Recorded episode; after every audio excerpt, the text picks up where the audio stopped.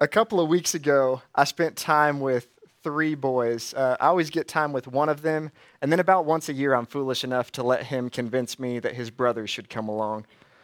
Bad idea. Their age is 8 to 12, and uh, the, the reason it's a bad idea is they tend to attack each other verbally. And uh, this happened, uh, to, their, to their credit, it was better this year than last year, but they, they started with the verbal put downs, and despite my best efforts to correct them, hey, don't talk to your brother like that, and then redirect them, hey, you know, say something nice, or hey, let's talk about something else. Instead of my, eh, despite my best efforts to correct and redirect, it just kept escalating until one of them slapped his brother, and then all the talking, all the craziness stopped. And there was immediate shame by the one who slapped his brother. And so I said, Why'd you do that? He said, Because he was asking for it. He started it. He was mean to me first. List of reasons. I said, Does that make it right? No answer. And during this time, when we had this conversation, his head was down. He wouldn't look at me. I asked him to look at me. He said, No. I said, What you're feeling right now is shame. And he snapped back, No, it's not. I'm not feeling shame. I said, Yes, it is because you did something wrong and you know it. You feel it. No answer. I didn't know how to handle this situation. I mean, I just did what was best, the, best I knew how in the moment. But here's what I did I said, I warned him. I said, if you don't change, if you don't turn from living this way to living a different way, you're going to be miserable. And I know because I've tried, I've been there. I've lashed out at others. I felt shame, and I didn't handle that shame rightly. So I said, it doesn't have to be this way, but there's only one way out. That one way is Jesus. He died in your place, He took the shame for you, and He raised back to life so that you could live with Him in freedom. No reply to my invitation to Jesus either that's the end of that story. Uh, it's the beginning of our message. We've been walking through Second Corinthians this year. Uh, and one thing that stood out to me from the beginning of this letter, which Paul wrote to a church in Corinth, was, uh, I guess, this teaching of Paul that God's grace leads to holy lives in which relationships thrive. And I saw that in chapter one, and now we're in chapter seven, and I saw it again. It developed over the course of three weeks. So, uh, over the course of about two chapters, um, it's come back. And so, three weeks ago, to, just to catch you up, um, Paul said, Don't take God's grace in vain. So, he's talking about grace again. He said, Don't take God's grace in vain. God's grace is actually meant to fuel you towards holy living. We saw that two weeks ago. Holy living is simply becoming more like Jesus. It's what James committed to a long time ago, but then he made public that commitment today. And it was a, a step of obedience. So, holy living, becoming like Jesus. And so we saw that two weeks ago. Last week was Easter, so we looked at the death and resurrection explicitly out of Second Corinthians. And then this week, we are at the point where we're talking about relationships thriving. And so I want us to consider what it means for relationships to thrive. And as I thought about that question, I, I was like, I've got to start with what Jesus said um, when he was asked, What's the greatest commandment in the law? And you've probably heard this a million times, but I hope you hear it a million more. He said, Love the Lord your God with all your heart, with all your soul, and with all your mind. This is the first and greatest commandment. That is what's most important. Love God with all of you. And here's the second. He was asked for one, he gave two. The second is like it love your neighbor as yourself. So when we think about thriving relationships, I think that's the appropriate place to start thinking about it. I mean, that's the right answer. First, love God, then love people. That's what thriving relationships look like. But how does that practically flesh itself out, right? Can you give me a little bit more detail? And that's where I want us to dive into the passage that Paul wrote today. Um, and, and to give you a little bit of context before we read the passage, it's quite shocking to me that he uses the Corinthians as an example, as a model of thriving relationship. Like his relationship with the Corinthians was extensive, extensively colorful and complicated. And I'd encourage you to, you can read chapter six, or you could just read the first Corinthians, the, the first letter that we have. They weren't the straight A Christians, okay? But what we're going to see in this passage today is that Paul, Paul glows over them. He's so encouraged by them. He's so proud of them. And I'm just like, Paul, where did that come from? Because right before the place we're going to start reading, Paul said, Make room for us in your hearts.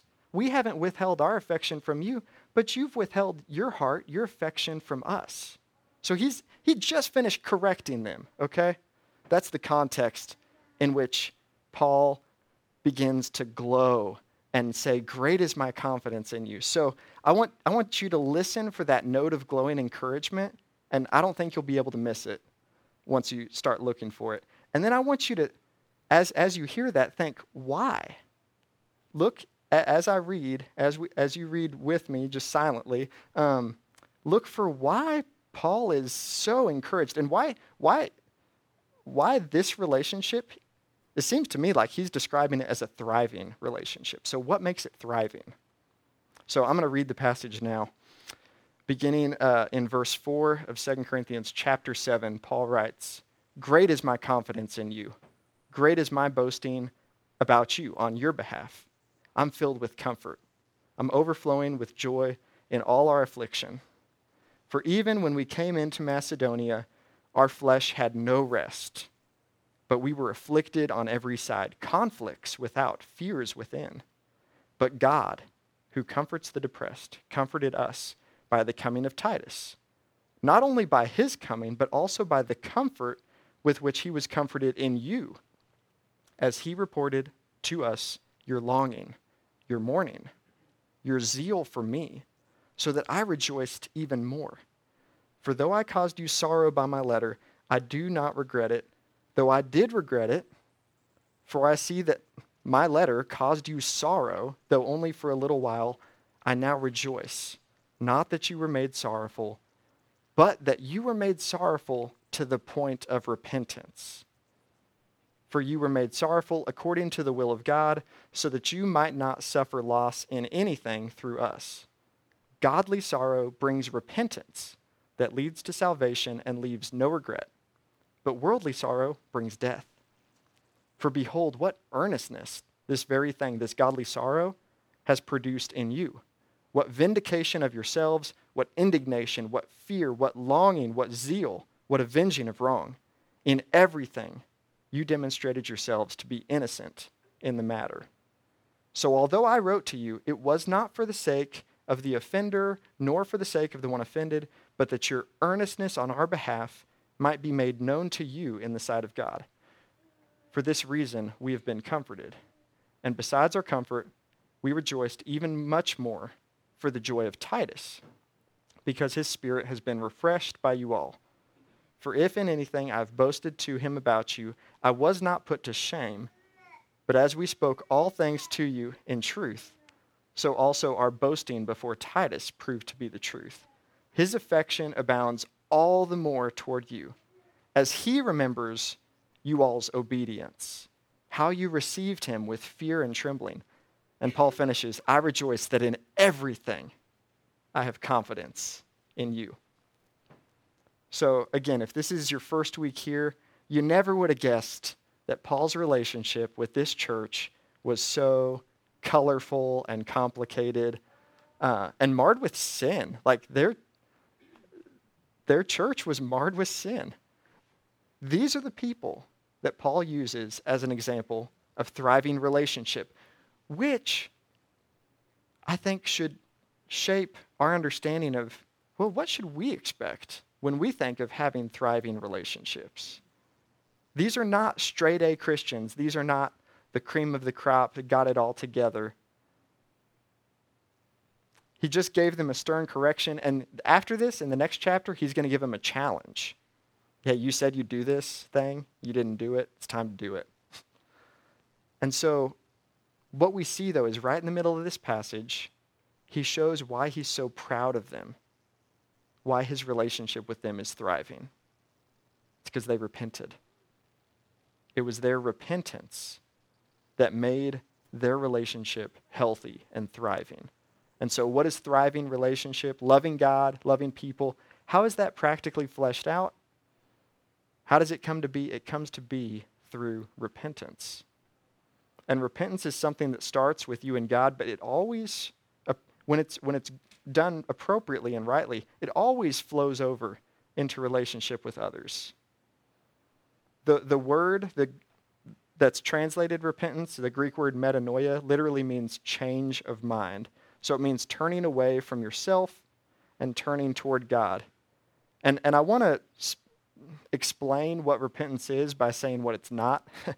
There's a lot of uh, misunderstandings about this word. Uh, one of them is represented by the Westboro gang, Fred Phelps and his gang. They wear shirts, and in this picture, you see a, a lady wearing a shirt that says, God hates fags. And then she carries multiple signs, but one of them says, repent or perish. And that, that's true. Like, we do have to repent or perish, but she's framing it up totally wrong. What Jesus said is, repent and live. Repent, for the kingdom of heaven is near. And so, I think repentance is kind of a taboo word because it gets grouped with God's wrath and it's, it's often misunderstood and misrepresented, like this picture. But it's also misunderstood in the sense that Sometimes people repent and they think, well, I did that, and so it's done, and so I'm done with that. I don't need to repent. I've already repented. I'm good to go. Um, that's not the biblical picture of repentance either. Like, it's true that once you come to Christ, you're justified. You can't do, you can't earn his love. Uh, you can't do anything to make him love you. Um, it's not about what you do, it's about what Christ did for you. But when you're changed, it produces something. A healthy tree produces healthy fruit. And so this is what repentance produces ongoing change. This wasn't the first time the Corinthians believed. This wasn't the time that they came to know Jesus initially. But this is what John the Baptist talked about when he preached, and this is probably one of my favorite single lines in the Bible produce, produce fruit in keeping with repentance. That's the ongoing change. That's the ongoing part. The only way we produce fruit in walking with Jesus is keeping with repentance. And repentance also includes change. And we, see, we saw that in the passage. Paul contrasted worldly sorrow with godly sorrow. Godly sorrow is temporary. You're sad, you're sorrowful, only for a time. And then it leads to change, to zeal, to earnestness, to an intense desire to do what's right. But the sorrow doesn't last because the point of the sorrow isn't to be sorrowful. The point of the sorrow is to turn to Jesus. That's repentance. But worldly sorrow, you're sad and you're sorry, but you don't have any power to change. You're just sad and you're sorry. So repentance is not about feelings primarily, it's about a change of mind. So don't confuse your intense feelings of remorse, your intense feelings of guilt or shame with repentance. My friend, my young, immature friend, he, he didn't repent, he was just ashamed. You have to turn towards Jesus in order to repent, and Him alone, just like that first song we sang.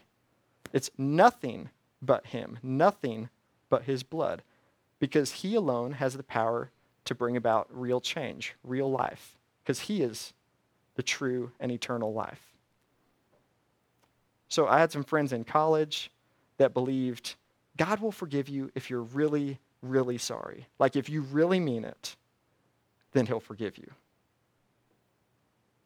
Is that true? That's a way of earning God's forgiveness. Because it's how sorry you are.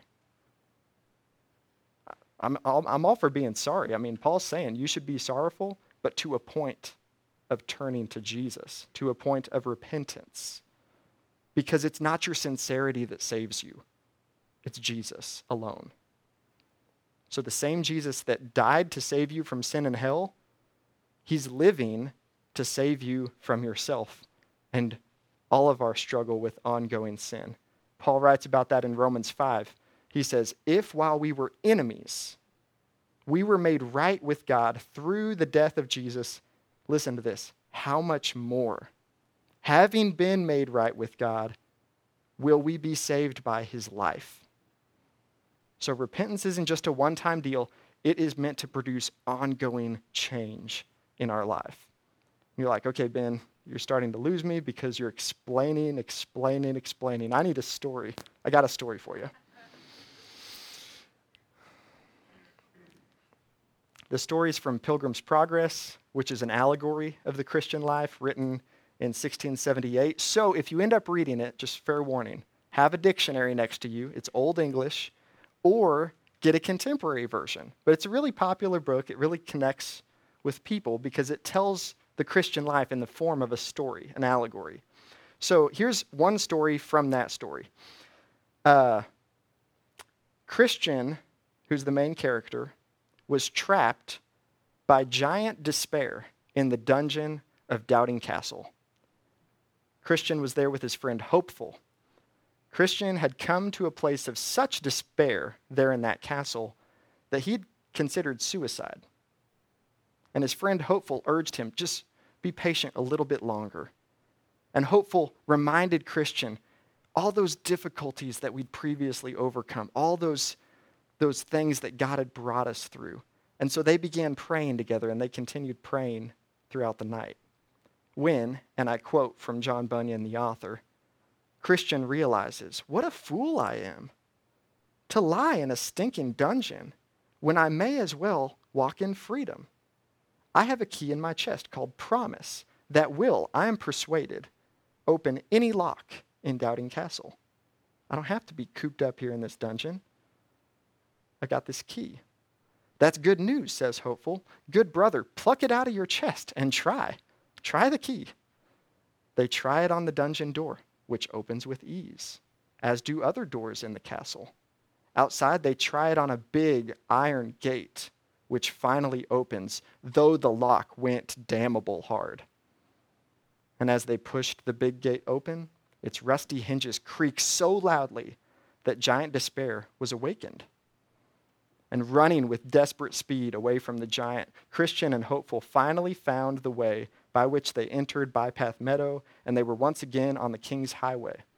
Before going on, they decide to erect a pillar on the side of which they engrave a warning. Over this stile is the way to Doubting Castle, which is kept by Giant Despair, who despises the king of the celestial country and seeks to destroy his holy pilgrims. So there's your story. Repentance isn't about how sorry you are. If you're stuck in a dungeon, you can't be sorry enough to get out. But there's a key it's Jesus. All of God's promises are fulfilled in yes, in Jesus. They are yes in Jesus, Paul writes in 2 Corinthians 2. So there is a key. The key is promise, and Jesus is the fulfillment of all of God's promises. And when you use that key, Key isn't just meant to be looked at and worshiped on Sunday morning, but used. When you use him, it leads to God's people being encouraged. And that's what this passage is all about. Paul is saying, My life is hard. Conflicts without, fears within, but God comforted us. And he encouraged us through his people, through the coming of Titus, who came from you, Titus saw your repentance, and Titus told us about it. So Titus was encouraged, so we were encouraged, everybody was encouraged. And that's at the beginning and the end of the chapter. It's your repentance and the obedience that it produces. It's encouragement for the people around you.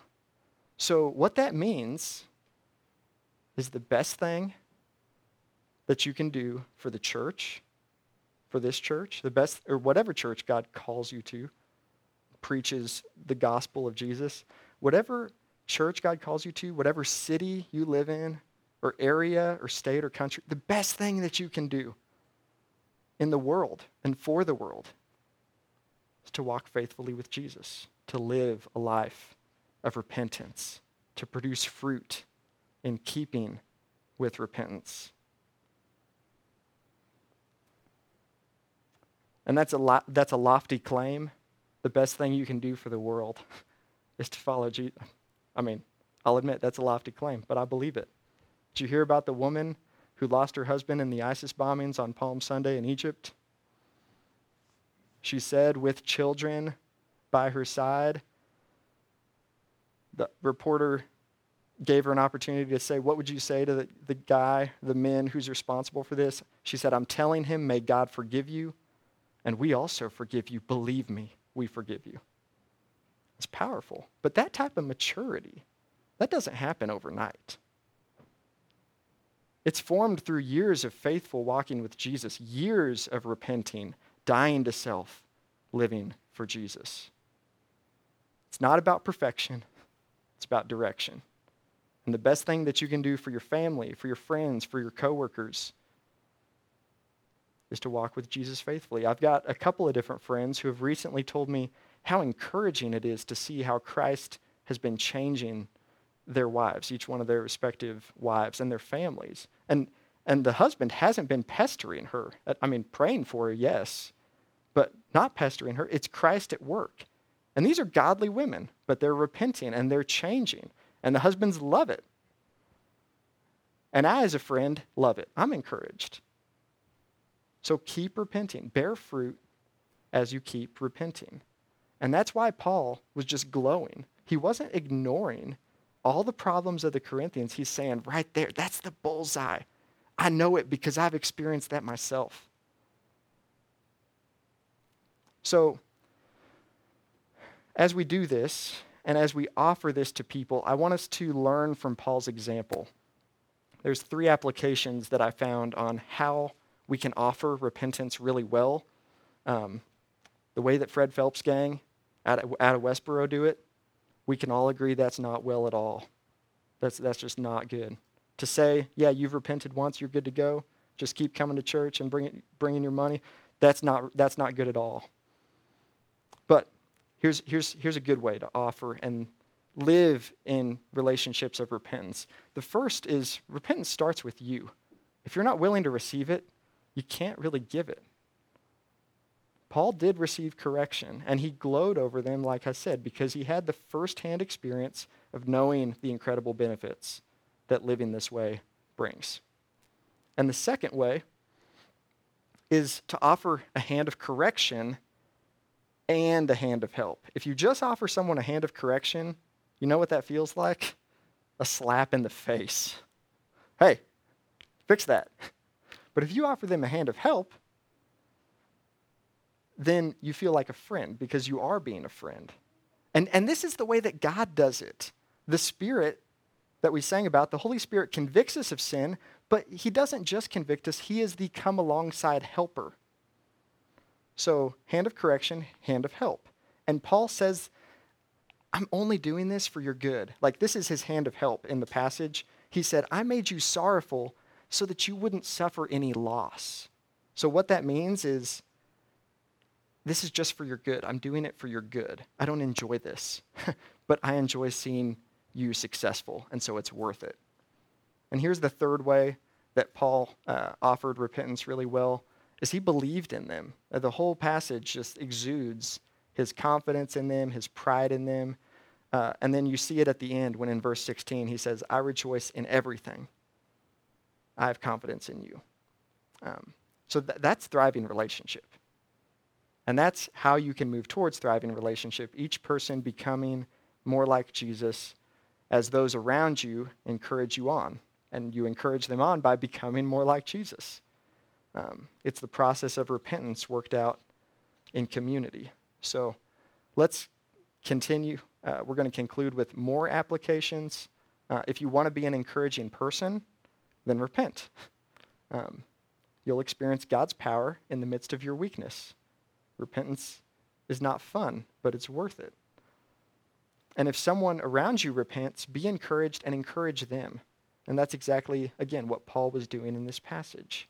If someone that you know comes to you and shares, invites you into their repentance, encourage them. Say, way to go. That's the bullseye. Good job. It's not perfection, but direction. You're heading in the right direction. You're back on the king's highway. And if you're in a hard season, because Paul wrote this when he was in a hard season, conflicts without, fears within. And uh, if you're in a hard season, look for comfort in the right place. Don't turn to drugs, alcohol, food, the wrong people, Netflix, numb it. Look for comfort in the right place. It's God who brings comfort, and He normally brings it through other people. One other thought that encouraged me was you know, if you're like characterized by a life of repentance, the charge of hypocrisy, whether it's from someone else or from the devil, it doesn't stick. It just doesn't stick at all. The devil or others might come to you and say, You're two faced, you say one thing and do another. And then you can say, honestly, without being prideful, No, come and see. I'm being changed. Like, I'm still in process, but keep watching. Like, stay in my life because over time you're going to see Jesus. So that charge of hypocrisy just doesn't stick. And if you have called yourself a Christian, maybe for a year, maybe for 50 years, but if you've never experienced Christ changing your life, I'd encourage you to consider whether or not you're really saved, whether or not you're really a Christian. Um, change doesn't happen overnight, but it does happen. Repentance really does produce ongoing change. And no, I don't have anyone in mind, don't have a, an agenda here. I hope it doesn't apply to anybody because I don't like issuing this challenge, but I don't want you to suffer loss in anything through me or through this church. And this would be to suffer loss in the greatest way to be misled about your standing with God, your relationship with God. And Jesus warned us that would be the case for some, and I only ask because I care. I want to see you be successful. If you have any questions about that, um, talk to me. Talk to someone you know. You can know you should know you're standing before God. And if you are saved, if you know that Christ has changed you and forgiven you, that He's your Lord, your leader, keep repenting. Produce fruit in keeping with repentance. Fruit doesn't save you. Don't look and show off all your fruit. Like, oh, yeah, that's why I'm saved, because I did all these good. No! Fruit doesn't save you. It's evidence that you've been changed. It's evidence of God's grace in your life that's led you to holy lives in which relationships are beginning and continuing to thrive. What, the, the worst thing that you can do to this call to repentance, the worst thing is not reply, not respond. So let's respond today. We're going to respond by praying, uh, just talking to God.